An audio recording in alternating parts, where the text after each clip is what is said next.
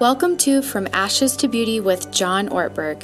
Each day, Monday through Friday, you'll find 10 minutes of relevant spiritual guidance on the kind of people we are becoming. Follow us on YouTube at becomenew.me or receive daily text alerts when a new episode is published by texting the word become to the number 56525. Invite a friend to listen along by sharing this podcast or sharing the link becomenew.me. We're glad you're here. And now, here's John. How will the world be saved? And the answer is surprising. Slowly, humbly, the world will be saved one foot at a time. We're on this journey from ashes to beauty, and, and this is the climax of it. This is Holy Week. Tomorrow's Good Friday. And I want to remind all of you, we're going live tomorrow, 7 o'clock in the morning, California time. And wherever you are in the country or around the world, if you're able to join us live for those moments as we remember Jesus at the cross, that would be a beautiful thing. I would love to see you there. This is Holy Thursday. Uh, in the Orthodox Syriac Church, they call it the Thursday of Mysteries because the revelation of a God who would choose to suffer and humble himself is something no human being could ever predict. It's often called Maundy Thursday because of a command that Jesus gives. In John chapter 13, Jesus says, A new commandment I give to you love one another. Just as I have loved you, so also you love one another. By this, everybody in the world will be able to tell you are my people, my community, my disciples, that you love one another. Now, of course, the idea of love was not new. Back in Israel, they celebrated the fact that God was a God who wanted to be loved, heart, soul, mind, and strength, and that we're called to love our neighbors as ourselves. What makes the commandment new, of course, is Jesus. As I have loved you.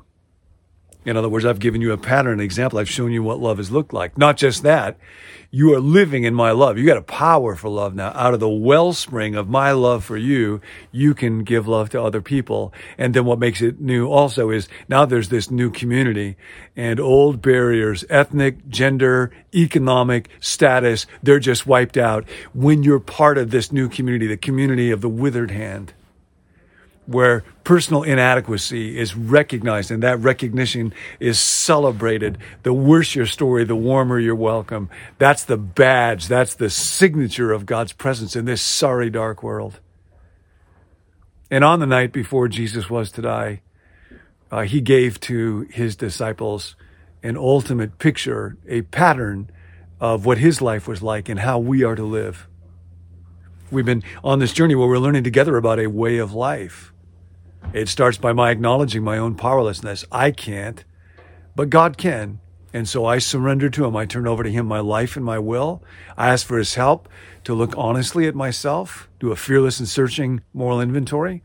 And then I tell another person, as well as God and myself, the exact nature of my wrongs. And I ask God to remove my character defects and my flaws. And I get serious about looking at my relationships and trying to repair the damage that I have done.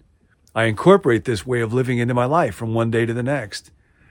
I try to go through my days living in conscious contact with God. I, I, get still and I get real before Him. But there is yet another step in this journey, and it's kind of the capstone one.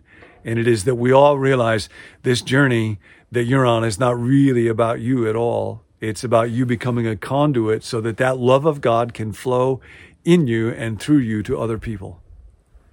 And this is what Jesus will teach in unforgettable fashion on Maundy Thursday, on New Commandment Thursday.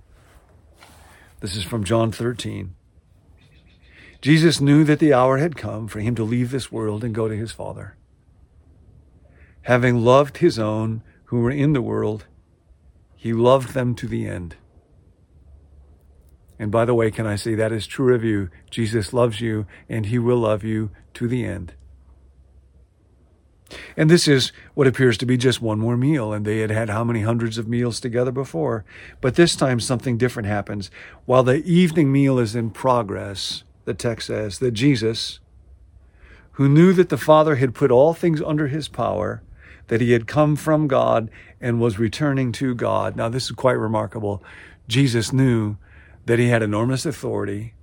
He knew that he had a matchless origin, and he knew, he knew that he had an unsurpassed destiny. And he uses all of this not to try to impress anybody with who he is. Precisely because he knew all of these things, he got up from the meal, took off his outer clothing, wrapped a towel around his waist. This is the God of the universe.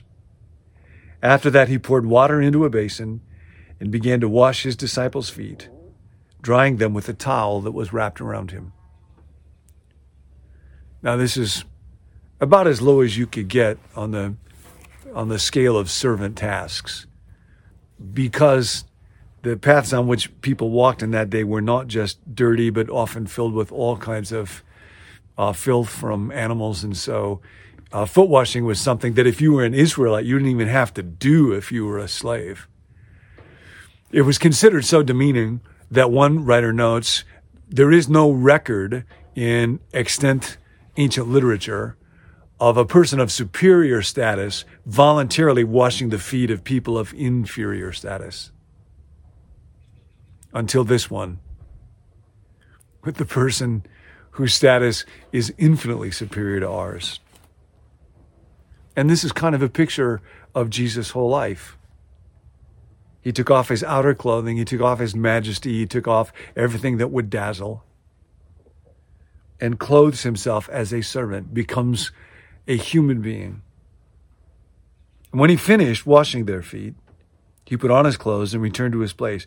Do you understand what I have done for you? He asked them. You call me teacher, Lord, boss, coach, master, president, chief, name it. And rightly so, for that is what I am. Now that I, your Lord and teacher, have washed your feet, you also should wash one another's feet. I have set you an example that you should do as I have done for you. Very truly I tell you, no servant is greater than his master, nor is a messenger greater than the one who sent him. And we are just servants. We are just messengers. Jesus says, now that you know these things, you will be blessed. He doesn't say you'll be blessed if you know them. He says you'll be blessed if you do them. We were made to serve. And this is the capstone.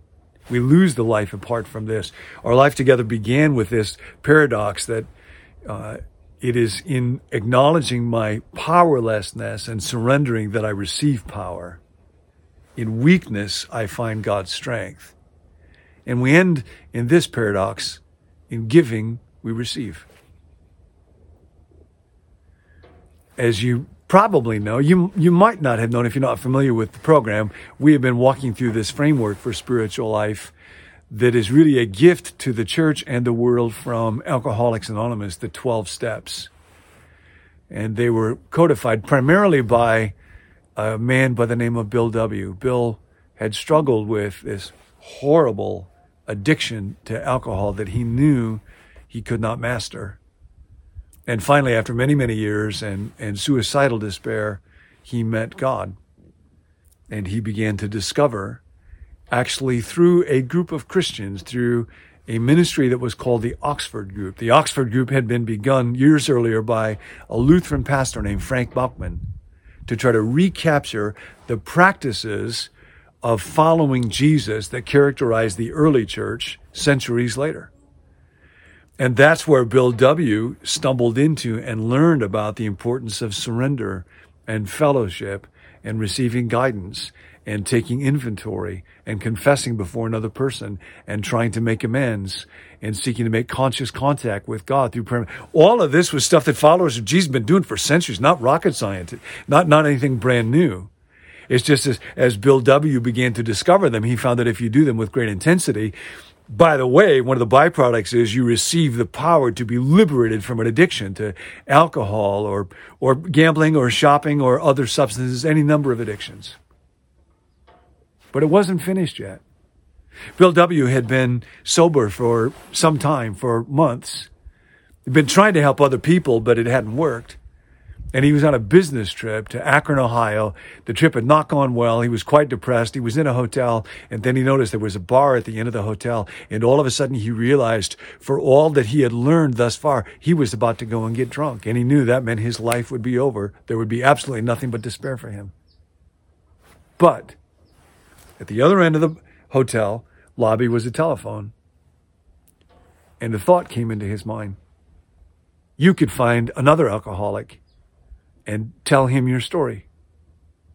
It's a true story. Bill W. went to that phone and began calling churches. He didn't know how else to locate a drunk to see if churches had an Oxford group and if there was anybody. And he was able to find a man named Dr. Bob. And they talked for four hours. Bill poured out his story. And Dr. Bob was saved. And Dr. Bob took his last drink on June 10th, 1935. That's the birth date of AA. But the reason Bill W. told Dr. Bob wasn't primarily to save Dr. Bob, it was to save Bill. Because there is no healing without helping. And that's what you remember today. That's what I remember today. This world will be saved. We will experience meaning and dignity one foot at a time, one stinking foot at a time. So today, Maundy, Thursday, Remember the Jesus who, having loved his own, loved them to the end. Today, live one foot at a time, one moment at a time, in this conversation, cleaning up around the house, sending off an email, running an errand, saying a prayer. Who can I serve? This is the community of the withered hand that, uh, by its love, will let people know there is a God Live today, Maundy, Thursday, with the Jesus who became a slave, one foot at a time. And I'll see you tomorrow.